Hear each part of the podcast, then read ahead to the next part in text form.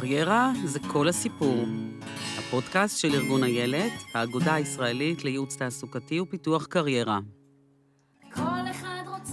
שלום לצופים או למאזינים שלנו, ברוכים הבאים לפרק 20 בפודקאסט קריירה זה כל הסיפור.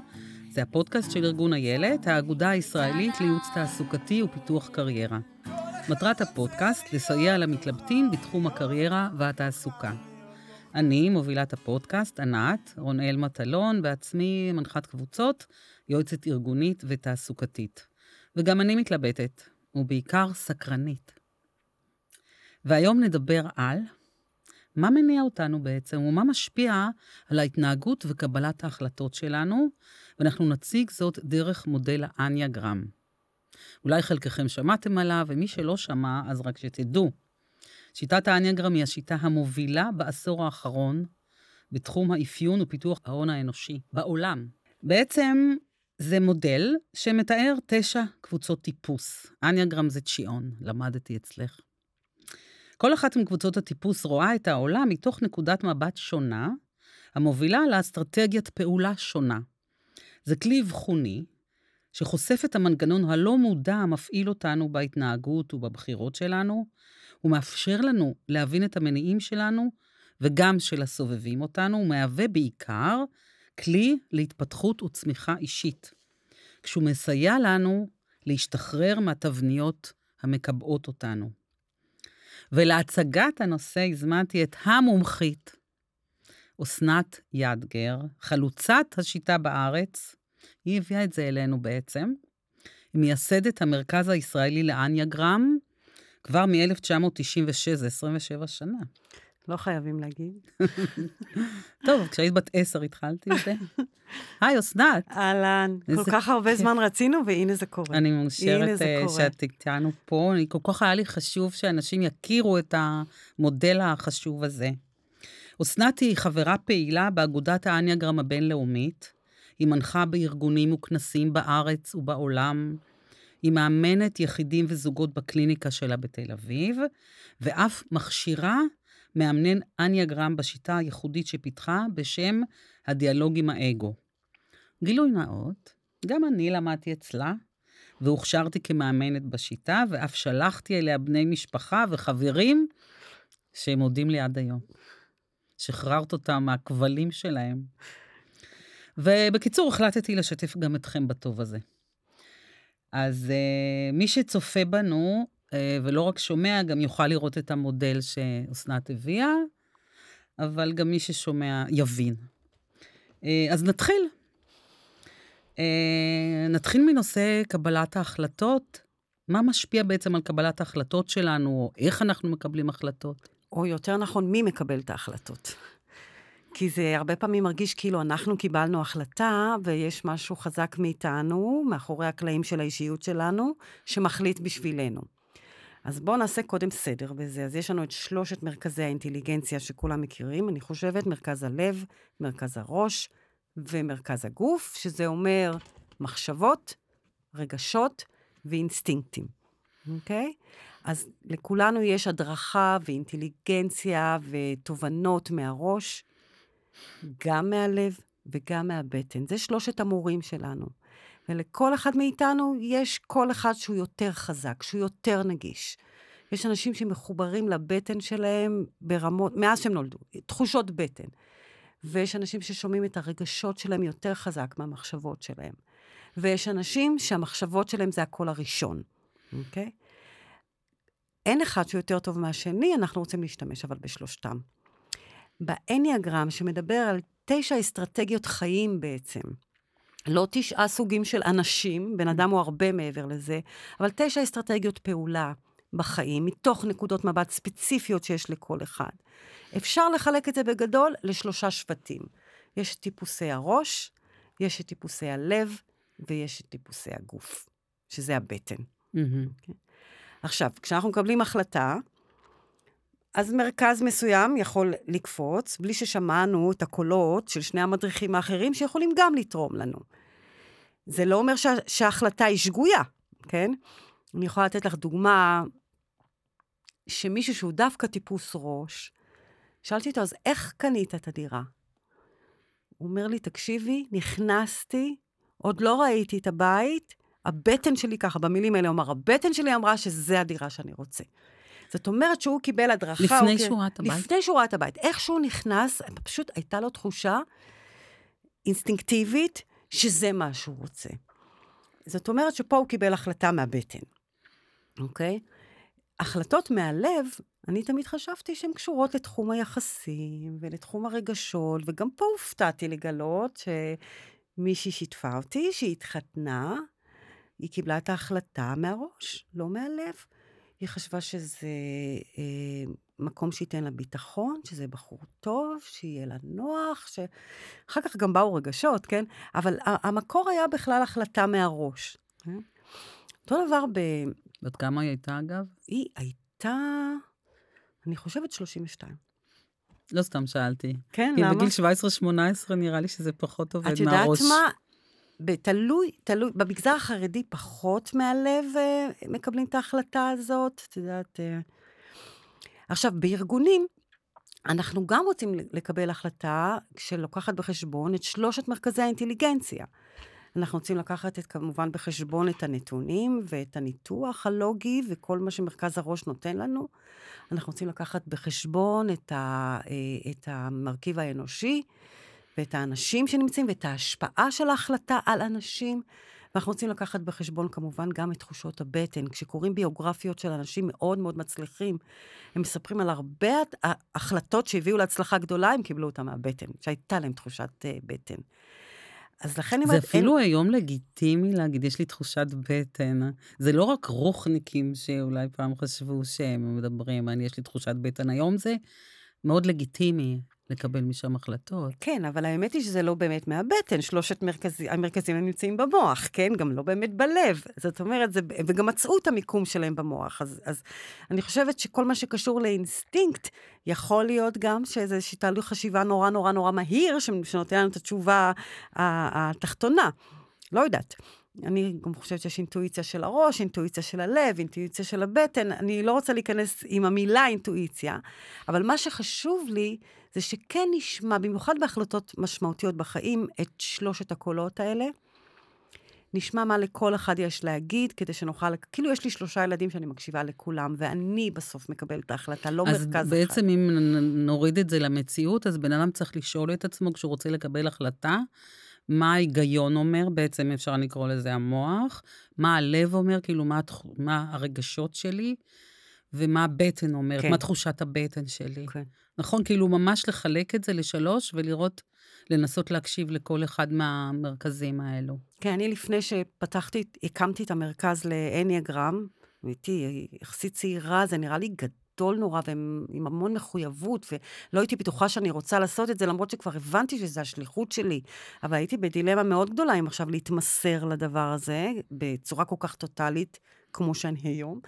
ולקחתי סוף שבוע בצפון, לבד, ודיברתי עם שלושת המרכזים. אני טיפוס ראש, אז יותר, אז שמעתי את הראש הכ, הכי מהר, והבטן אמרה לי שזה טיימינג טוב, והלב לקח לי זמן להבין אם אני רוצה, אם אני לא רוצה, אם זה יהיה לי נעים, אם זה לא נעים. עד כשקיבלתי כן משלושתם, אז יצאתי שלמה על הדרך. כשאתה מקבל כן משלושתם, כי הם כל הזמן רבים ביניהם, כשאתה מקבל כן משלושתם, יש משהו נורא שלם ועוצמתי ביציאה שלך לדרך. אבל זה דבר אחד. אז, אז בואו רגע ננסה מזה פרקטי. בן אדם שמתלבט עכשיו לגבי התחום שהוא רוצה ללכת אליו מבחינה מקצועית. יש לו דילמה בין כמה מקצועות, הוא לא יודע מה יותר פרקטי, מה זה, כי היום uh, הוא ישמע מההורים שלו ומהסביבה על הפרקטיות יותר, נכון? כי זה הסביבה, רואה איפה הוא יכול להרוויח יותר כסף, אם ההורים שלו חושבים שהוא צריך להיות שכיר, אז הם יגידו לו איפה הביטחון. אז בעצם איך הוא יכול להשתמש בשלושת המרכזים האלה? אז קודם כל, יש למה אני מתאים, מה הכישורים שלי, מה המיומנויות שלי, ויש איפה הפאשן שלי, מה אני אוהב, ומה התשוקה שלי, ומה מדליק אותי, ומה ישמח אותי לקום בבוקר אליו. אי אפשר, אי אפשר להתעלם מהדבר הזה. אבל השלב הראשון הוא בכלל להכיר את שלושת הקולות האלה, כי הרבה מאיתנו לא מכירים את שלושתם. אז אני בכלל אפילו לא יכול להתחיל את הדיאלוג הפנימי הזה, את הדיון הפנימי. אבל מה שעוד יותר משפיע, ופה אנחנו מגיעים לאניאגרם, אז אם נעשה סדר, לפי איך שרואים בצ'יאון, יש לנו תשעה טיפוסים, שתיים, שלוש וארבע, תכף אני אגיד את השמות, שייכים למרכז הלב, חמש, שש ושבע למרכז הראש, שמונה, תשע ואחד למרכז הגוף. לכל אחד מהטיפוסים האלה יש מניע נסתר, והמניע נסתר מבוסס על הצורך הראשי שלנו. ואין לך מושג כמה הצורך הזה אחראי על ההחלטות שלנו, על הבחירות שלנו, על התגובות שלנו, בלי שבכלל נדע שזה בא משם. אז אם ניקח את טיפוס מספר אחד המחוקק, שרואה את העולם כסוג של בית משפט, שאני חייב להיות בסדר ולעשות את הדבר הנכון, כי אחרת יבקרו אותי או יגנו אותי. הם הילדים הטובים, שהולכים על פי הספר, והצורך הבסיסי שלהם הוא בוודאות. ברגע שיש לי ודאות, אני יודע איך לפעול, אני אמנע מטעויות, אני אעשה את זה כמו שצריך. טיפוס מספר 2, המסייע, הצורך הבסיסי שלו הוא ביחסים, כי הוא רואה את העולם כ... משפחה אנושית אחת גדולה, כולנו מחזיקים ידיים. מה שהכי חשוב זה היחסים, והיחסים החמים בינינו, לא סתם אה, אה, יחסים. והאסטרטגיה שלהם זה אני אהיה חיוני, אני אהיה נחוץ, אני אעזור לך, אני אציל אותך, וככה יהיו לי עוד ועוד יחסים. וטיפוס מספר שלוש, הביצועיסט, רואה את העולם כסוג של תחרות. אני באתי לכאן כדי לזכות בהכרה, והדרך לעשות את זה היא להגיע להישגים מרשימים, להיות מספר אחד, להצטיין, ומגיל מאוד צעיר כל האנרגיה שלהם מוקש... מופנות להגשמת היעד שהם סימנו אותו. זה העובדים המצטיינים. זה העובדים המצטיינים, זה הספורטאים, את יודעת, באולימפיאדה הם נפגשים פעם בארבע שנים. טוב, בטח יש שם עוד כמה טיפוסים, אבל מאוד תחרותיים. עכשיו, למה אני, אני תכף אדבר גם על השאר. הם גם דורשים מאחרים את זה. אז זהו, אז חלק מהם אוהבים לבלוט, ופחות יודעים לעבוד בצוות ולתת לכולם את הקרדיט, וככל שאתה יותר מפותח בתוך הטיפוס, יש רמות התפתחות. ככל שאתה ברמה יותר גבוהה, אתה יודע גם לה, אה, אה, להעלות אחרים בעצם. אז אם לאחד יש צורך בוודאות, ולשתיים יש צורך ביחסים, הצורך הראשי אני מדברת, כן. וטיפוס מספר שלוש, הצורך הבסיסי שלו הוא בהצלחה. הוא הביצועיסט. הביצועיסט, בדיוק.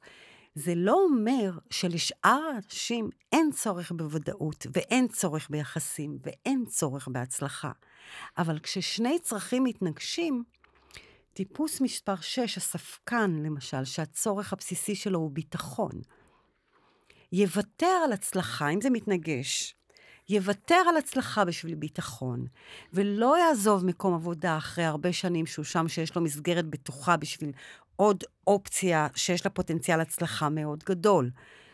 זאת אומרת, לכולנו יש את כל תשעת הצרכים האנושיים, אולי אני אעבור עליהם. טיפוס מספר 4, הדרמטי, הצורך המרכזי הוא משמעות. טיפוס מספר 5, המדען, הצורך המרכזי הוא עצמאות. טיפוס מספר 6, הספקן, ביטחון. טיפוס מספר 7, האופטימיסט או הנהנתן, הצורך הבסיסי שלו הוא הנאה.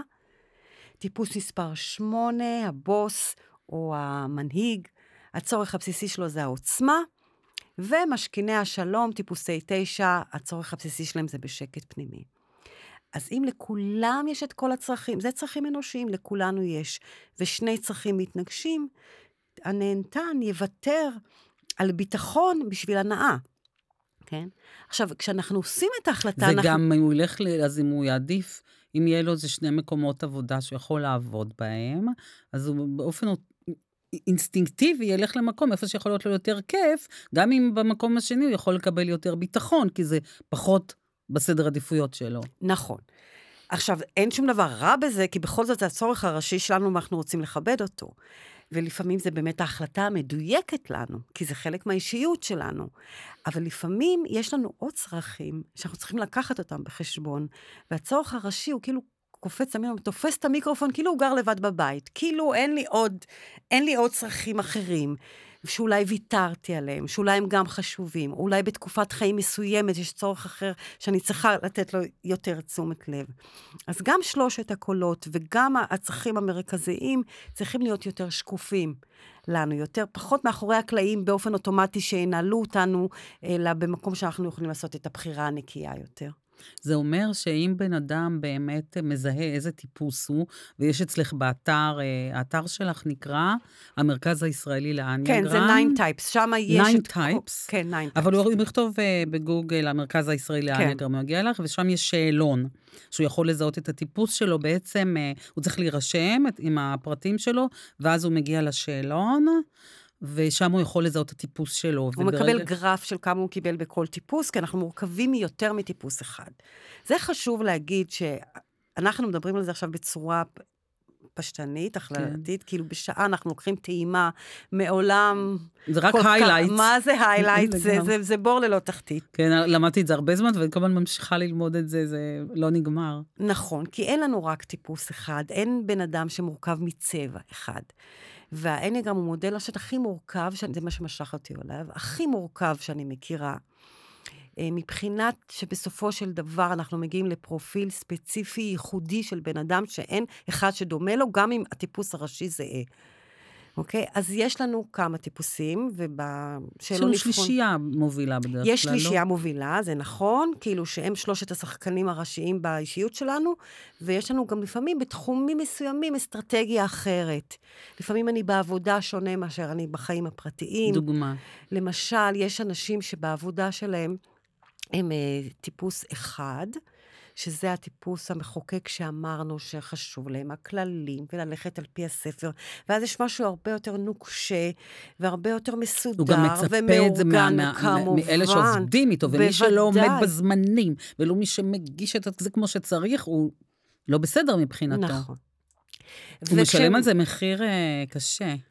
תראי, קודם כל, המחיר שטיפוסי אחד המחוקקים או הפרפקציוניסטים משלמים, זה המבקר הפנימי שלהם. זהו, חשוב שבאמת נדגיש את זה, כשאתה אה, שופט אחרים, אתה קודם כל שופט את עצמך. זה משם כאילו, בא. אז אני, כן. ככל שאני רואה אותם יותר ביקורתיים, אני מבינה שהביקורת העצמית שלהם יותר גדולה. זה בדרך כלל בא משם. אז רק אני אסגור את, ה, את המשפט שהם יכולים להגיד, אבל בחופשה אני ממש לא כזה. ואז הם עוברים לשבע, יש חץ מהאחד לשבע, אנחנו לא ניכנס עכשיו לעניין של הקשרים בין הטיפוסים, אבל יש חיצי התפתחות, והם יותר כליליים, והם יותר ספונטניים. זאת אומרת, אני לא בכל תחום בחיי עם אותה אסטרטגיה. אז אם אנחנו מדברים על הפרפקציוניסטים, על המחוקקים, הביקורת העצמית באה מתוך המקום שאני חושב שאם אני אהיה בסדר, ואני אעשה דברים כמו שצריך, העולם באמת יהיה מקום יותר טוב אם כולם יעשו ככה. יהיה הרבה יותר מסודר. למה יש רמזורים? כדי שלא יהיה כאוס. זה באמת, אני תמיד מסתכלת על המקום התמים שהם באים ממנו, שאם רק כולם יקיימו את ההבטחות שלהם ויעשו מה שסיכמנו, אבל אמרנו, אבל קבענו. ש... ושוב, כל אסטרטגיית חיים מתוך כל התשע, היא אסטרטגיה חיונית וחשובה לתפקוד של העולם הזה. אין אחת שיותר טובה או, או יותר יעילה מהשנייה. הבעיה איתם זה כשהן אוטומטיות, והן לא מותאמות למצב שאנחנו נמצאים בו. אז אם אני מקפלת מצנחים, למשל, כדאי מאוד שאני אשתמש באסטרטגיה של האחד, אם אני רוצה שמישהו יישאר בחיים. המחוקק. המחוקק. זה שעובד by the book. by the book, אוקיי? אבל אם אני עכשיו ב, אה, אה, במסיבה, או בחופשה, אולי זה לא הכי עדיף ישרת אותי. שבע כן, נהנתן. כשאני אלך, כן, למקום הספונטני יותר והזורם יותר. כן. אז האסטרטגיה של המחוקקים מצילה אותם בהרבה מאוד מקומות, ובמיוחד, את יודעת, אה, בקרים, הם מבקרי איכות, ומנהלי תקנים, ובהרבה ובניהול כספים, בהרבה מאוד מקומות. אני סומכת עליהם בעיניים עצומות, בגלל על הירידה לפרטים והיסודיות והאחריות. אבל איפה היא לא מתאימה? אנחנו חיים בעולם שהוא דינמי, שהוא משתנה, שיש דברים לא צפויים. את יודעת, המילה שהם הכי שונאים זה לזרום. מה זה לזרום? כאילו, הלוואי והכל היה ברור, וכל הצעדים היו צפויים, ולא, תפסיקו לשנות לי. קבענו, קבענו. כן, תפסיקו... אני למדתי ממך שמקורביי, אם אני עושה שינויים למישהו שהוא אה, טיפוס אחד המחוקק, אני צריכה מאוד להיזהר, הוא מאוד לא אוהב את זה. הוא ממש קשה, אני צריכה שיהיה לי סיבות מאוד מאוד טובות ולהתנצל מהפעם, מראש, להלקוט את עצמי ולהגיד שאני יודעת שזה לא בסדר, אבל אני נאלצת לשנות. זאת אומרת, זה נורא שימושי לדעת את המודל הזה, לדעת איזה טיפוס אני, ממה אני פועל בעיקר, וגם הסובבים אותי. אז יש לנו בעצם שני שימושים לדבר הזה. אחד זה היחסים שלי עם עצמי, ואחד זה היחסים עם העולם. אז היחסים עם העולם, זה אנחנו לומדים את תשע השפות, יש תשע שפות, איך מדברים עם כל אחד, אני משתמשת בזה בכל מקום, בשדה תעופה, באיפה שאני לא הולכת. זה שימושי כן, לתקשורת? ממש. מאוד. אתה, כי אנחנו נראה... כשאתה מזהה ככה מי ה... מה דומיננטי אצל זה שמולך, אם אתה רוצה באמת להשפיע עליו, אז אתה יודע גם באיזה סגנון לדבר אליו, מה יכול להשפיע עליו. וגם בכלל לדבר בשפה שלו שהוא יבין, כי אנחנו מדברים, אומרים את אותה מילה וכל אחד שומע משהו אחר. וזה גם הסגנון, וזה גם הטון, וזה גם הקצב, יש את כל העניין הזה של תקשורת, שזה המודל הכי מדויק שאני מכירה.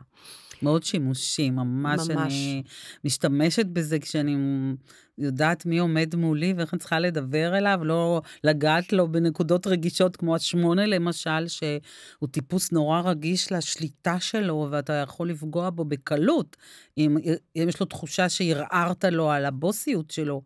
נכון? אם הם מרגישים שאת נגדם או חותרת תחתם, אם הם, אז טוב, בואו נדבר באמת על טיפוס 8, כי הוא הטיפוס הישראלי, אוקיי? הבוס. יש גם איזה, יש גם תרבויות של, של מדינות. תני לנו דוגמה של אנשים שאנחנו מכירים אה, שהם אה, טיפוס 8. 8? כן. אז יש ממרטין לותר קינג עד דונלד טראמפ. עכשיו תבחרי את כל האמצע. ובארץ. זה, אה, אריאל שרון, אה, אביגדור ליברמן, אה, מרגול צנעני. אה, אוקיי. אמ, אבל יש סקאלה שלמה וזה תלוי ברמת התפתחות. ברמת התפתחות הגבוהה, יש לנו את המנהיג העוצמתי. ברמת התפתחות הנמוכה, הלא מאוזנת, יש לנו את הדיקטטור השתלטן, כן? אז יש הבדל בין עוצמה וכוח. יש הבדל בכמות... שאנחנו מדברים על הבוס, הבוס טיפוס כן, שמונה. טיפוס שמונה. שיש מנעד.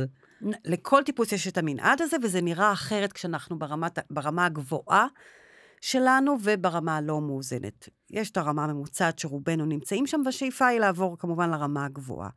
כמות העוצמה שטיפוסי שמונה קיבלו, זה כמו שלושה אנשים בתוך בן אדם אחד, אוקיי? אז אני יכול עם העוצמה הזאת או לבנות עיר או להרוס עיר. תלוי מה אני עושה איתה, אוקיי? אצל הרבה מהם יש את שניהם. שוב, תלוי איפה ובאיזה מצב. הראייה שלהם זה שהעולם הוא כמו שדה קרב, הוא מקום קשה. שבו החזק שורד והחלש מנוצל. ולכן כדי לשרוד פה, אני חייב לשמור על הכוח שלי. אסור לי להפגין חולשה. אז זה בא מהמקום הזה של החלטה מגיל מאוד מאוד מאוד צעיר, שאני אהיה אדון לגורלי. אף אחד לא יחליט עליי, גם ילד בן שלוש, כן, את לא תחליטי עליי. גם אפילו את הסמכות ההורית, זה לא מובן מאליו בשבילם לקבל. אוקיי? זה ממקום מאוד מאוד הישרדותי, שאני אדאג לעצמי. ולכן כשאנחנו... נולדים ככה?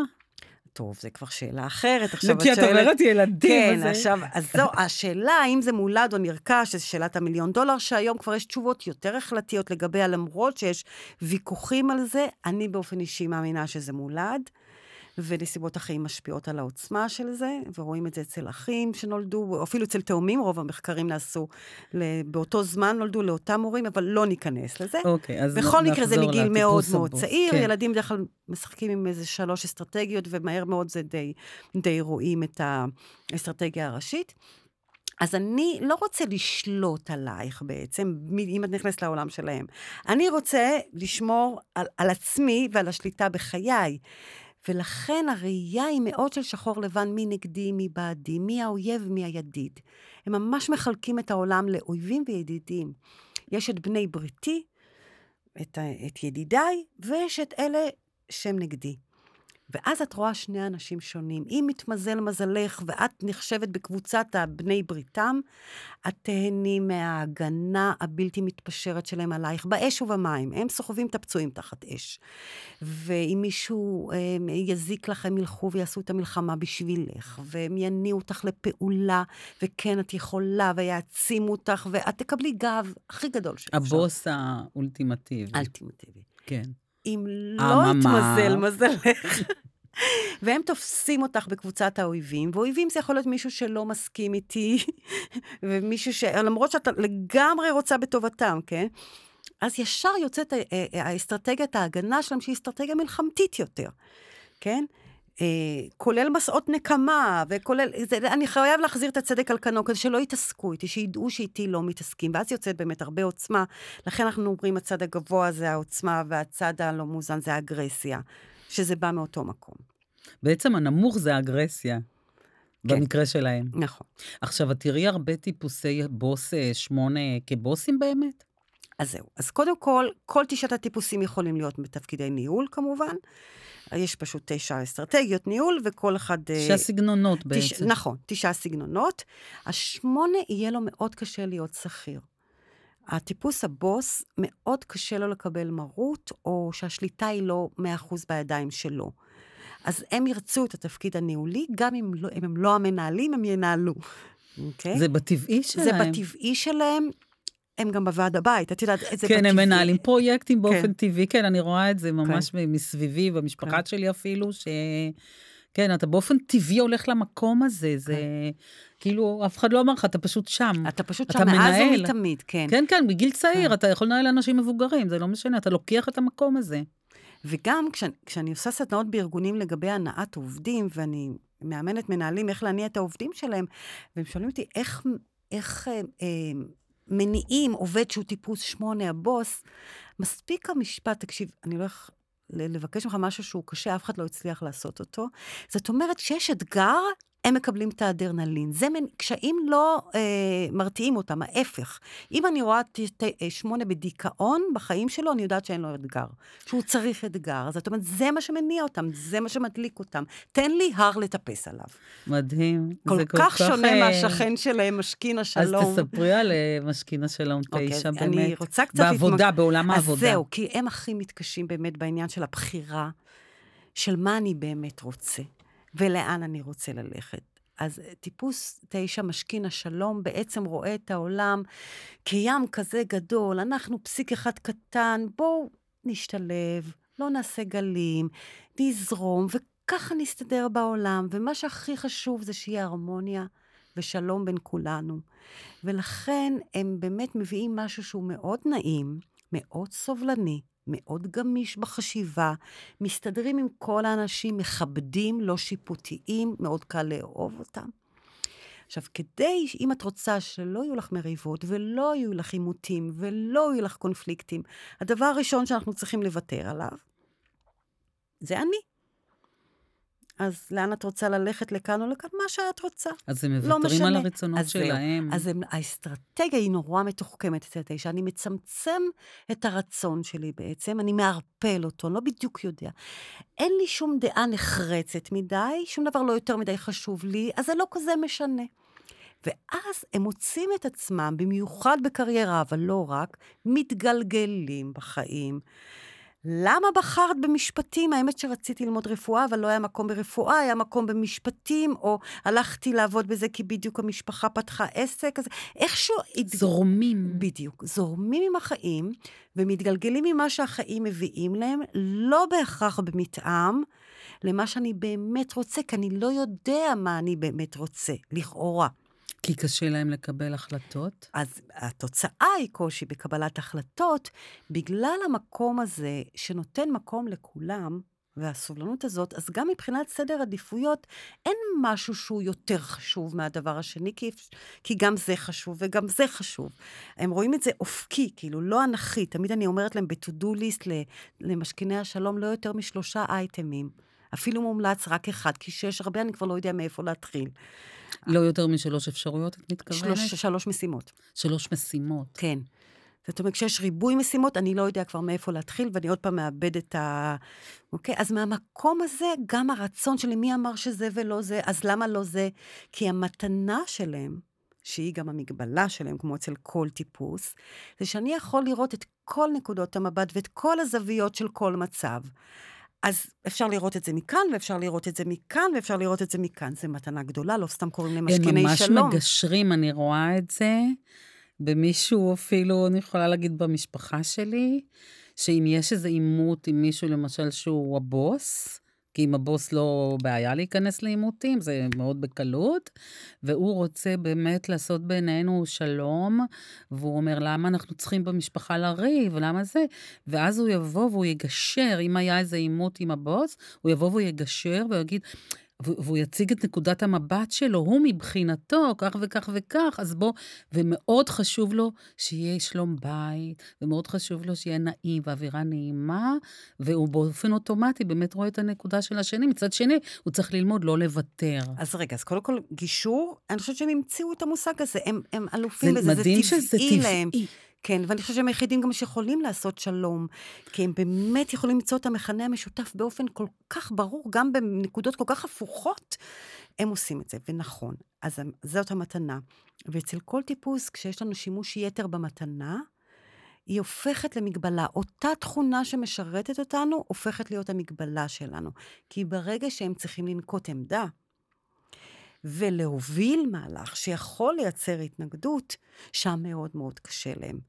ובאמת רוב ההתנגשויות... העיקר שלא תהיה התנגדות ולא... נכון, שלא, ש, שלא תופר ההרמוניה. זאת אומרת, זה אנשים שבעצם מאוד אנשי צוות. נכון. מאוד יאהבו אותם בעבודה. הם יכולים להיות בוסים? יש שלושה נשיאי ארצות הברית, או ארבעה אפילו כבר, ש, שהם טיפוסי תשע, ברק אובמה הוא טיפוס תשע, משכין שלום, והמתנה שלהם בניהול זה היכולת לש, לעורר שיתוף פעולה ולא לייצר התנגדויות ולכבד את כל נקודות המבט ולמצוא מכנה משותף ביניהם. בהחלט עושים את זה. בסגנון אחר, גם אה, גנדי, אם אנחנו זוכרים, אה, שלהיאבק ללא נשק, אה, טוב, גם ההודים בכלל זה, זה כן, מדינה זה של, זה, במדינה זה של בעצם, תשע. אפשר להגיד, כן. זה טיפוס הודי. נכון, נכון, נכון. כי בעצם יש לכל עם איזשהו, אפשר להגיד, אה, אפיון כן. שקשור לאחד הטיפוסים, נכון? נכון. אז הישראלים, מה הם? אז הישראלים הם שמונה. כן, זה הצבר, שזה אנחנו כנגד כל האויבים וכנגד כל הסיכויים, נהיה אחראים לגורלנו, מכאן צמח המקום הזה.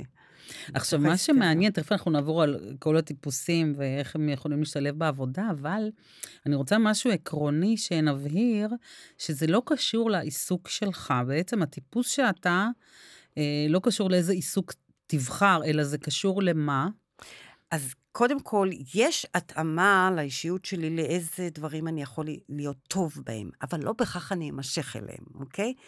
אז אני חושבת... לדוגמה. אז לדוגמה, אז אם דיברנו על המחוקקים, הם יהיו טובים בהנהלת חשבונות, והם יהיו טובים בכל מה שקשור לסדר וארגון, והם באים אליי לייעוץ, ואומרים אבל אני לא אוהב את זה. אני בכלל רוצה לעצב תכשיטים. וזה מקרה ש- שממש אני זוכרת אותו כמקרה הראשון שהייתי בהלם, אה, לעצב תכשיטים את רוצה? כן. אז קודם כל יש את מה שאני טוב בו, ויש את מה שאני נמשך אליו. אני לא רוצה לבטל את המקום הזה ש, של ההתאמה לאישיות שלי, אני לא רוצה לעשות משהו שלגמרי אה, אין לי את הכישורים אליו ולא קשור אליי, אבל אני בהחלט רוצה גם להקשיב למה אני אוהבת, למה מדליק אותי, למה אה, מה החלום שלי. אז בעצם הידיעה של הבן אדם איזה טיפוס מוביל, מה הטיפוס הדומיננטי שלו, כי בעצם לכולנו יש שלושה אה, מובילים, אבל אחד יותר דומיננטי, זה לא יעזור לי בבחירה המקצועית, אבל כן, את אומרת, יש אה, קשר לסביבת העבודה, כמו שסיפרת לי על האחיות, למשל. אה, זה היה מעניין, כי זה היה ממש בתחילת דרכי, שעשיתי קורס לאחיות אחראיות בתל השומר, ואחיות תפקיד מאוד מאוד מסור ומתמסר, וככה היינו בטוחים שזה בטח כולם יהיו טיפוסים המסייעים, טיפוס 2 המסייע. והסתבר שהיו שם את כל הטיפוסים, רק שכל אחת מהם בחרה תחום בתוך הסיעוד שמתאים לטיפוס שלה. אז uh, המסייעת שהייתה שם באמת טיפוס 2 בחרה להיות במחלקה של uh, אונקולוגיה של ילדים, כי אמרה שם הכי יצטרכו אותי, שם הכי צריכים אותי. ו... שם הכי הרבה אוכל לעזור. כן, נכון, כן, ואני ארגיש יהיו נחוצה. זקוקים לי, נכון. כן, ארגיש נחוצה. כן. שזה והביט- מאוד חשוב אצל המסייעים. נכון, לג... השתיים, זה, כן. מה זה לחם חיים, רק תצטרך אותי. משימת חייהם. תן לי לתת לך. בדיוק, הם נורא נהנים לתת, להיות במקום הזה שצריכים כן. אותם. והביצועיסט היא טיפוס ואחר שלוש. כך הם בוכים שהם לא דואגים לעצמם. זה, אם הם כבר מגיעים למקום שהם רואים את המחיר שזה על חשבון עצמם, זה מקום טוב. אני אוקיי. רוצה את הבכי הזה, אני רוצה את המחאה הפנימית, רגע, מה איתי? מהמם. איפה אני בעסקה הזאת. אז האחיות האלה, זאת אומרת, אז הייתה טיפוס אחת מספר ש... שלוש הביצועיסטית, שלהם הכי חשוב מרחב עבודה שהוא דינמי, והוא אה, עם אקשן, כן? היא בחרה טיפול נמרץ, זה מה שמשך אותה. שם יש הכי הרבה אקשן. שם, זאת אומרת, יש טיפוסים שמצבי חירום ומצבי לחץ, זה הסביבה המועדפת עליהם. אדרנלין שלהם. כן. ו... הם מתים על זה, רק מתים אה, על זה. אקשן. נכון, יש כאלה שזה הדבר. האחרון, רק אל ת... נגיד, משכיני השלום כמובן לא רוצים סביבה עם לחץ. עם שקט. נכון. באמת הודים. אז מרחב העבודה יותר חשוב מהתפקיד עצמו. יש הרבה מחקרים שכבר הוכיחו את זה, שהסביבת העבודה היא באמת קובעת. אה, היא באמת... וסיפרת גם שהייתה אחת האחיות שהייתה טיפוס שבע נהנתן, שהיא העדיפה לעבוד במלונית. נכון. אז הטיפוס מספר 7 בכלל בא ללונה פארק. הוא רואה את החיים כמו שילד רואה אותם, שהמקום, שהעולם הוא... הוא... לונה פארק גדול של אפשרויות וחוויות והזדמנויות, ובאתי לכאן כדי ליהנות וכדי לחוות את הכל. לא באתי לכאן כמו המחוקקים, טיפוסים, טיפוסי אחד אה, בשביל לעשות משימות ולעשות וידאו, הם נורא אוהבים רשימות. אני באתי כאן ליהנות. ואז התפלאתי לראות אותה בקורס אחיות, שב, שבתפקיד של אחות, שזה עם הרבה כאב וסבל סביבם, אבל מה היא בחרה, האחות הזאת? זה להיות במלונית של שיקומית של אה, מכון הלב, את יודעת, בשיקום. או, או, או מלונית של בשיקום. אה, יולדות, זה גם, גם, גם מתאים נכון, מאוד. כן. אה, מלון, כן, העיקר אה, כן. שיהיה. כן. מדהים. מה כן. עוד? בוא, בוא נראה עוד כל טיפוס. אה, אני רוצה לדבר כאילו על טיפוס. חמש, המדען, שאני חושבת שהכי הרבה טועים בו. כי- בגלל הפוקר פייס שלהם. תכף נראה. אז זה טיפוס ראש, הוא במרכז הראש, שהמתנות שלו זה, זה הכישורים המנטליים. אוקיי? הם רואים את העולם כמקום מאוד פולשני, מאוד תובעני, מאוד רועש. והדרך שלהם להתמודד עם העולם הזה הוא קודם כל להבין אותו. להבין איך דברים ידע. עובדים. כן. ואז הם באמת צוברים ידע מגיל מאוד צעיר, חוקרים דברים לעומק, והכישורים המנטליים, שחלקם גם גאונים, הרבה מהם, אלברט איינשטיין, כן? זה כושר הניתוח והחשיבה האובייקטיבית, העצמאית, והיכולת uh, לנתח דברים ולשמור על קור רוח. זה המתנות שלהם. אז האסטרטגיית הישרדות שלהם, אחד, זה קודם אני אבין איך דברים עובדים לפני שאני אשתתף, והשני זה אני אסתכל מבחוץ על הדברים כדי שאני אוכל להשתמש במתנות האלה ולשמור על אובייקטיביות וצלילות מחשבה. ו... אז המיקום שלהם הוא כי הם לא גרים איתנו, הם כאילו קיבלו איזשהו אי, ומסתכלים אה, אה, מלמעלה, ולכן יש בהם משהו מאוד פרטי, מאוד אה, סולידי, מאוד אה, קרוח. עכשיו הם צריכים להשתלב בעולם העבודה. ועולם העבודה יש בו את כל סוגי האנשים, והרבה פעמים יש אה, רעש, ויש דרישות, ויש תביעות, ויש אה, דינמיות, וזה מופיע להם כמקום מאוד מאוד מציף. מאוד תובעני, מאוד מציף זה המילה, זה overwhelming. אם אני עובד בחלל אה, פתוח, יש שם- זה בכלל אסון, space. אסון, open space, אסון בשבילם. המושלם זה, זה תא קטן שאף אחד לא נכנס אליו ורק אני אה, נמצא שם. אבל לפעמים הם צריכים לעבוד ב- ב- במקום שלא מאפשר את זה. אז הם יוצרים סביבם מין בועה כזאת, בועה שקופה. שבה אני לא שומע, לא רואה, לא רואה, יכולים לא לשים שומעים. אוזניות ומתנתקים גם, מהעולם. גם זה בפועל הם עושים. הם שמים את, ה, את האוזניות, ואז הם נראים לאנשים מאוד מנותקים, מאוד לא מעורבים, מאוד לא מתעניינים, ש... ואף אחד לא מבין את אסטרטגיית ההגנה שלהם. אז לא. הם קודם כל ברמה החברתית מאוד נבוכים. הם לא כל כך מבינים את הקודים החברתיים, ומאוד מכבדים פרטיות של אנשים, ומתוך המקום של לכבד פרטיות של אנשים, מתוך המקום הביישן שלהם. ילדת לפני שבועיים, הם לא ישאלו אותך שום דבר, כי אם הייתה רוצה, היא הייתה מספרת, למה שאני אפלוש? ואז אנשים אומרים, אפילו לא שאל אותי. כל כך מפרשים לא נכון, זה כזה עצוב. כל הזמן מפרשים אותם לא נכון, כן. אוקיי? היה לי... יכולים לחשוב שאולי הם סנובים אפילו? נכון, או שהם מתנשאים, גם בגלל החשיבות שהם נותנים לידע. מה, לא יודעת, את לא יודעת דבר כזה? את לא יודעת מה הבירה של... את יודעת, כאילו, כל הזמן הידע הזה, זה דבר שהוא הם נורא נורא מעוררים מעריכים אותי, אנטגוניזם. אז הם, יכול, הם יכולים גם. חלקם, כאילו, יש בהם משהו מאוד אה, ידעני, אינטלקטואלי, וחלקם, אתה רואה, מאוד ביישנים, סגורים, מופנמים. אבל בכל מקרה, לכולם... העולם מופיע כמקום אה, מאיים, ולכן האינטראקציה החברתית היא, פשוט, היא פחות פשוטה להם. היה לי מנהל אחד שהגיע אליי לייעוץ, והוא אמר לי, אני לא מבין, אני יושב עם כל האנשים בישיבה, אנחנו מסכימים על משהו, הם אומרים כן, והם לא עושים את מה שסיכמנו. אז שאלתי אותו, כשהם אמרו אותה כן, איך הבעת פנים שלהם הייתה? הייתה נלהבת? הייתה מסויגת? מה ראית? מה את חושבת שהוא ענה לי? לא ראה. לא ראיתי. והמשימה שלו הייתה להסתכל על אנשים, להסתכל עליהם, על הבעות פנים. עולם נפתח לו. עולם שלם, ובכל מקום, במסעדות, בכל מקום, התחיל להסתכל, והם פשוט לא רואים. יש המון מידע שם שהוא בכלל פספס אותו. בכלל פספס אותו, כן. מדהים. והוא היה מנהל. כן, והרבה פעמים בתחום דווקא המחשבים וההייטק וה, והתחומים הטכנולוגיים, החמשים, הטיפוסי חמש הגאונים האלה, הם המנהלים שם. הם באמת נותנים הרבה מרחב לאחרים, להביא את הדברים שלהם ולפתח את מה שהם רוצים. נותנים הרבה מאוד מרחב לעומת טיפוסי שמונה הבוס, שהם מאוד uh, סמכותיים והם לא? ריכוזיים. כן. ריכוזיים, שהם צריכים לשלוט בכל תהליך. כן. אז מצד אחד נותנים הרבה מאוד מרחב, מצד שני קשה להם מאוד הקטע הצוותי. ויותר קל להם עם הקטע הסוליסטי. כמובן, כשהם לומדים את האניגרם, הם עושים פריצות דרך בעניין הזה שהם אנשים מרגשות ביותר. ממש, זה ממש מרגש לראות אותם נפתחים אל העולם. אבל הטעות שאני רוצה, כאילו, אני מתחננת שכולם יבינו, זה לא כי לא אכפת לי, זה לא כי אני לא מרגיש, זה לא כי אני לא מתעניין, זה לא מהמקום הזה. זה פשוט לא טבעי לי. זה מציף אותי, זה מפחיד אותי, זה מביך אותי, זה אני לא בדיוק יודע איך. זה כל כך חשוב שאנחנו מדברות על זה, כי באמת יש לנו נטייה לשפוט אנשים מהמקום שלנו, שנפגע מהם, או להגיד אה, מישהו סנוב, ובעצם הוא נורא ביישן. נכון. זה, זה מנטייה טבעית כזאת, אה, נורא סנוב, מה, הוא... אנחנו פשוט מפרשים אותם לא נכון, וזה מאוד חשוב להיות מודע למקום הזה, באמת שזה ממבוכה וממקום שהם לא כל כך יודעים מה לעשות יודעת, במקום הזה. את יודעת, אפרופו קריירה, תקחי את אריק איינשטיין, טיפוס חמש, המדען המובהק, ויתר.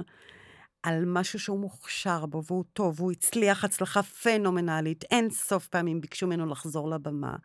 וברעיונות שלו, הוא לא אומר, אני חמש, אני טיפוס חמש באניאגרם, אבל הוא אומר, אני אוהב להיות בבית, זה עולם מרעיש, זה עולם מציף, זה יותר מדי בשבילי, מי אני בכלל? כאילו, את רואה את ה... את ה... זה מדהים באמת, הדוגמה הזאת, כי אם אנחנו חושבים על התאמה של קריירה לטיפוס, אז את רואה בעצם, הוא הלך על פי הפשן שלו, הוא הלך על הכישרון שלו מצד שני, בגלל שהוא טיפוס המדען, ולא אוהב את הקהל, ולא אוהב להיות, להתחכך. במרכז הבמה. ולא אוהב את הבמה. כן. והוא אוהב לשיר אבל. אז הוא יכול לשיר באולפנים. נכון. נכון. זה מדהים. כן, רק שלא יחשבו שכל טיפוסי חמש הם הריאליים, יש לנו נכון. אומנים, יש לנו גם את שלום חנוך, אפרופו אדם בתוך עצמו הוא גר. בואו נדבר ו... קצת על ארבע, לא דיברנו, דרמטי. אה, טיפוס ארבע הדרמטי. זה שחקנים יותר? יש להם את הכישרון הזה, לא בהכרח כולם יהיו, אבל הם הרבה מהם אומנים, בוא נאמר, הרבה מהם עוד אומנים בגלל היצירתיות שלהם. אז זה הטיפוסים. זה מזכיר לי באמת אה, מישהי שאני מכירה דרמטית, היא טיפוס אה, דרמטי, והיא מאוד אוהבת ללכת לחוגי משחק, היא לא עובדת בזה, היא כן... אה, עובדת כמדריכה במוזיאונים, אבל אה, אז אולי זה גם צד כזה של משחק, והיא אוהבת מאוד את החוגים האלה של הדרמה. אז כל מה שקשור לביטוי עצמי, זה יכול להיות משהו ד, דרמה ומשחק, אבל זה גם יכול להיות uh, פיסול וציור, וזה יכול להיות כתיבה, וזה גם יכול להיות איך, איך אני עורכת את השולחן. גם, את מבינה? אבל זה טיפוסים שם... יצירתיים, הדרמטי? אז קודם כל, המתנה שלהם זה היצירתיות. אז קודם כל נתחיל בזה שהם האנשים האמונים על רגשות. אוקיי? Okay? הם חיים בתוך ים של רגשות, בתוך העולם הרגשי. זה המקום שהם... שהכי נגיש להם, הכי חזק להם. אני חושבת שהם קיבלו את כל הרגשות בעוצמה אחת, באוקטבה אחת יותר גבוהה מאשר רוב האנשים, כמעט ללא מנגנוני הגנה, החיים עוברים דרכם. אה, אה, חודרים אותם, כאילו אין, אין, אין איזשהו משהו שאני יכול להתעלם ממנו. אז העוצמה הרגשית והצורך הבסיסי במציאת המשמעות והייחודיות שלי בעולם. אני לא באתי לכאן סתם, ואני גם לא רוצה חיים סתם. אני רוצה לבטא את הייחודיות שלי ואת האינדיבידואליות שלי בעולם הזה, ו- אני רוצה גם שכל אחד, גם הם מודדים אנשים אחרים למצוא את האמת שלהם. אז לכן יצירתיות וביטוי עצמי, זה אחד מהאפיקים לזה, אבל לא בהכרח, זה במשרדי פרסום אני רואה הרבה טיפוסי ארבע, כי יש להם את היכולת של חשיבה מחוץ לקופסה, זה יצירתיים. המקום הזה שנמשך למה שונה, מה אחר. מה אני יכול לחדש לעולם? מה אני יכול להביא לעולם שעוד לא אמרו, שעוד לא כתבו, שעוד לא עשו? מקוריות. כן. הצד השני של זה, שאני כל הזמן משווה את עצמי לאחרים. והחשיבה ההשוואתית כל הזמן פוגעת בדימוי העצמי שלי, אה, תראי אותו, תראי איך היא אם יותר. אז כל הזמן אני מרגיש קצת פחות, ואני מרגיש איזשהו חוסר סיפוק. זה הצד השני של אותו דבר. כן, כן. על מי לא דיברנו מבחינת על טיפוס שש, הספקן, אני חושבת. אוקיי. טוב, כן, הספקן. הספקן. שרואה את העולם, נקודת מבט שלו זה שהעולם הוא מקום מסוכן, בלתי צפוי, בלתי מהימן. הכל יכול, אפרופו רעידת אדמה, עכשיו קרתה, אוקיי? מבחינת טיפוס 6 זה רק עניין של זמן, כל הדברים האלה. אנשים זה לא דבר שאתה יכול לסמוך עליהם, כי יש להם מניעים נסתרים, ויש להם אג'נדות, ויש להם אינטרסים, והם מרגישים לא בטוחים בעולם הזה. אז האסטרטגיה שלהם כדי לשרוד פה, זה להיערך כמה שאני יכול לכל דבר מראש, ולייצר לי רשתות, רשתות ביטחון, אוקיי? ביטוח על הביטוח, שאני אהיה בטוח. ואם יש משהו שהוא עובד, אני לא עוזב אותו, אני נצמד אליו. וזה מה שעושה אותם לטיפוסים יותר שמרניים, שפחות פתוחים. יציבים. זהו. זה לא יקפצו מעבודה בדיוק. לעבודה, הייטקיסטים. ולא יקפצו למים לא מוכרים. כן, אני מעדיף את מה שאני מכיר, את מה שאני יודע, את מה שאני אה, אה, סומך עליו, וסביבת העבודה צריכה להיות מאוד ברורה, עם מניעים מאוד שקופים של סמכות, עם הנתונים גם של החברה עצמה, את יודעת, שאולי החברה תתפרק, גם זה עולה להם בראש, אולי תפשוט רגל, אז הם גם אז הם בודקים את ירצו ה... לעבוד יותר בחברות מסורתיות, אולי. בדיוק, מסורתיות, בטוחות, עם, אה, בנקים. עם עתיד בטוח, כן. צבא, כן. כן. מהמם. כן. מעניין. וגם אה, זה טיפוסים שהם אה, בטוחים שככה העולם, כאילו, מה זאת אומרת העולם מסוכן? אה, כאילו, מה מסוכן? כאילו, אה, העולם מסוכן הרי. נכון, כאילו, שאתה- מבחינתם זה המציאות. עכשיו אמרת משהו נורא חשוב, כי בעצם זה העניין.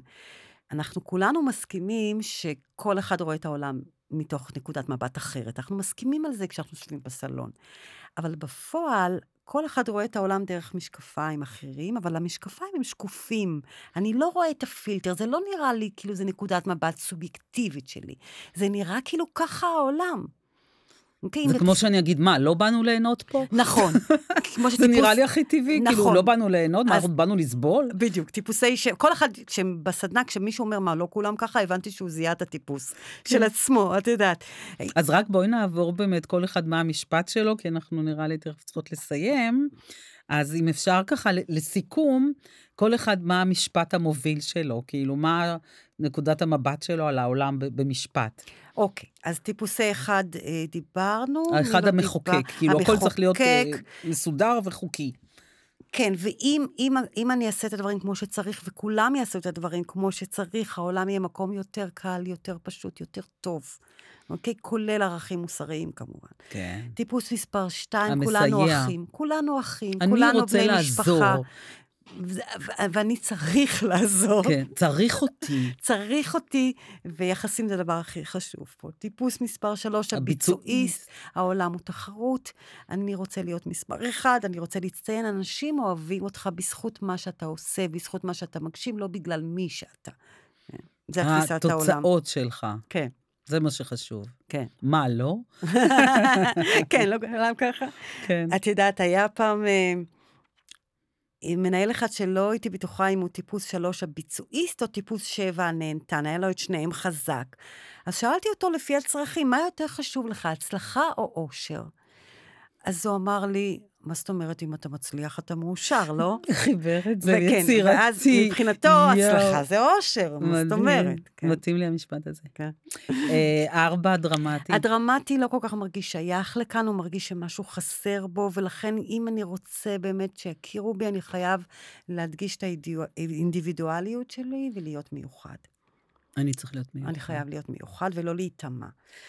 וטיפוס מספר 5, המדען. המדען, שרואה את העולם כמקום מאוד מציף ופולשני, אני חייב לשמור על העצמאות שלי, על המשאבים שלי. משאבים זה אנרגיות, זמן, כסף, אה, פרטיות, מרחב. אני חייב לשמור על המשאבים שלי כדי לשרוד כאן. אני צריך space. ואני צריך מרחב, כן. אז למה קוראים לו המדען? כי הוא שוקע בידע, כאילו... אה, האמת היא שהשמות. כל מורה אניגרם נותן שם אחר, יש כמה שמות. השם הכי מפורסם של החמש זה ה observer, זה הצופה. אה, אוקיי. אה, אני נתתי לו את השם המדען בגלל שיש את המילה ידע, וגם את, המילה, את המעבדה הזאת שהם חיים בתוכה, שהם אה, מנתחים. אבל השמות הם פחות משמעותיים, האפיון הוא אותו אפיון. אבל את אומרת, אה, קוראים לו או המדען או האובזרבר. הצופה. הצופה, זה, כן, זה מתחבר כן. לזה, כאילו מסתכל או מהצד על הדברים. פחות מעורב, אה, ממש, נכון. אלא יותר מהצד כזה, כן. מסתכל בודק, נכון, לא סנוב. נכון. המתבונן או הצופה. כן, כן. אוקיי. והספקן שלנו? הספקן שרואה את העולם כמקום מסוכן, מבחינתו צריך להיערך לכל דבר מראש, והתסריט הכי גרוע יכול לקרות. הם הכינו תיק נהיה- כבר, כן, הם הכינו את התיק. לברוח כן, מהבית. כן. אהה, דרך אגב, הם אף פעם גם לא מופתעים שזה קורה, הם לא כאלה בשוק כשהאסון מגיע. את יודעת, זה כאילו... כי זה צפוי אני, להם. אני זה חשבתי על המוצא. ותסרטתי את זה, והתכוננתי לזה, כן. כן. מכירה את זה? ו- וטיפוס שמונה, העולם הוא שדה קרב, הוא רגע, ג'ונגל. והנהנתן, אה, בוא תראי איך. דילגתי עליו. עליי דילגת. דילגתי עלייך. ועלייך. שבע, נכון. אז העולם הוא, הוא, הוא אה, סופרמרקט. סופרמרקט של הזדמנויות ואפשרויות בלתי מוגבלות. באנו לכאן אה, ליהנות. אם אני יכול להימנע מהצד השלילי של החיים, שזה כאב וצער ומגבלות, אם אני רק אשמור על החופש שלי. זה נקודת המבט שלהם. חופש. וטיפוס זה מספר... ערך מספר אחד אצלי. החופש? כן. אז זה זה הצורך, הם בדרך כלל... זה הצורך הבסיסי של טיפוס כן. שבע. כן. זה כי הם ממש, מאמינים אה, שאם אני... כאילו, נבחר מקומות עבודה שיהיה לי חופש. החופש אני לא יכולה פעולה שיהיה לי חייב בוס על. הראש, אני יכולה, בחיים אני לא אעבוד במשרד, לא עבדתי. אה, במשרד, אה, שיהיה לי בוס ישר, אין דבר כזה, צריכה חופש, זה ערך מרכזי. אז מה תגידי על, על, על מנהלים שיש להם טיפוס אה, שבע בתוך הצוות? כמה חשוב לתת להם את החופש פעולה הזאת, גם מבחינת דרך הפעולה וגם מבחינת המסגרת עצמה. וברגע שיש להם מסגרת גמישה וחופש פעולה, הם מביאים את המקסימום שלהם. הם יביאו את הכל, הרבה מעבר לשעות.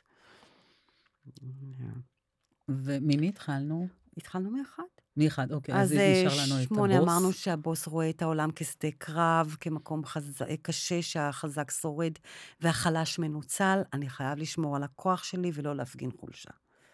זו נקודת מבט שלו. ולסיום, ומשכין המשכין השלום. שלנו, באמת, הוא רואה את כל נקודות המבט. נורא אוהבים אותו, נכון? אבל נורא תראי איך נעים. ישר יש, את, את ישר מתרככת כשאת חושבת עליהם. האמת שלו, באמת נורא קשה לכעוס עליהם בגלל המקום הנעים, המזג הנוח הזה, וההקשבה הסובלנית והכבוד שהם נותנים לכל אדם. הם באמת... לכולם ופחות לכול- לעצמם. פח- זה, זה האתגר שלהם, זה לכלול את עצמם גם בעסקה הזאת, ולכבד גם את הרצון שלהם, שלהם ולהשמיע את הקול שלהם.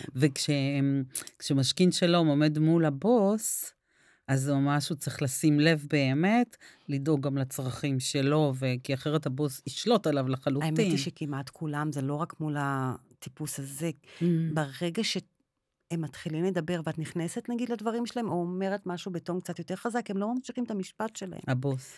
את, המשכין שלום. אה, כי הוא לא יכול. אז זאת אומרת, זה לא רק הטיפוסים השתלטנים, האנרגטיים משתלטים עליהם. גם אנשים שמדברים בנועם, וזה מספיק שנכנס להם לדברים, לטיפוסי תשע, משכיני השלום. הם לא יגידו, רגע, שנייה, אני לא סיימתי, או, או, או יחזרו על מה ש... או יסיימו את מה שהם רצו להגיד. הם יוותרו. בדיוק. עד שהם כבר משמיעים את הקול, ברוב המקרים הם גם לא משמיעים את הקול שלהם. זאת אומרת, הם לא... ולכן תמיד אני אומרת, ב, בארגונים, תשאלו אותם מה דעתם. האנשים השקטים האלה יושבים, רואים הכל, יש להם הרבה תובנות מתוך השקט שלהם. והם לא אבל אם אומרים. לא שואלים אותם, הם לא אומרים, וואו. תשאלו אותם, הם יביאו לכם תובנות על מה שקורה עכשיו, ומה ש, מה שצריך אה, אה, להיות, ומה שחסר. פשוט לא יקבלו את פנינים. הטוב שלהם. נכון. זה כל כך חשוב עכשיו, נראה לי באמת שכל מנהל ידע בכלל את המודל הזה, והוא יזהה את מי, מי הוא עובד ומה הוא יכול להפיק מכל עובד דרך ה... הזהות הזאת שלו בעצם. את יודעת, כשאת אומרת חשוב, אז התגובה הכי שכיחה שאנשים נחשפים לאניגרם זה למה לא סיפרו לי את זה קודם. זה איך לא ידעתי את זה קודם. אז עכשיו, אני אמרתי לכם, ורוצו ללמוד את זה, זה פשוט ידע משנה חיים. ויש איזה משפט אחד שנתקלתי בו, שבזה אנחנו נסיים, אולי תתייחסי אליו. אל תיתן למי שאתה להפריע למי שאתה יכול להיות. אז טיפה רק נדבר על זה ונסיים. כן, זה המוטו שלי, כי כל העניין הוא, זה לא רק לדעת מה מניע אותי ומה הצרכים שלי, הייחודיות של האניאגרם זה באמת מה אני עושה אחרי שאני יודע עם זה. ומסתבר שמה שאפשרי לנו כבני אדם הוא הרבה מעבר לזה. והאישיות שלנו, היא לא אמורה להיות הכלא שלנו, אוקיי? לא סתם אומרים פרסונה, באה מהמילה מסכה. אז יש הרבה מעבר לזה, וכל המטרה של ההיכרות עם המניעים הנסתרים שלי ועם הסגנון אישיות שלי, זה כדי שאני אוכל להתפתח מעבר לזה, ולא לתת לזה להגביל אותי. ולשלוט בי. נכון. אז אני מודה לך כל כך, אסנת ידגר, שהגעת אלינו היום, וקצת, קצת, קצת טיפה טעמנו מהמודל המרתק הזה. ואני מודה לכם שהמאזינים או הצופים שהייתם איתנו עד עכשיו. אה, אני אשמח לתגובות שלכם, ואם תסמנו לייק גם. ואתם מוזמנים להפנות אה, מי שנראה לכם שיכול להפיק תועלת מהפודקאסט שלנו, שיאזין לנו יצפה בנו, ותודה שהייתם איתנו עד עכשיו, ותודה לאסנת. תודה שהזמנת אותי.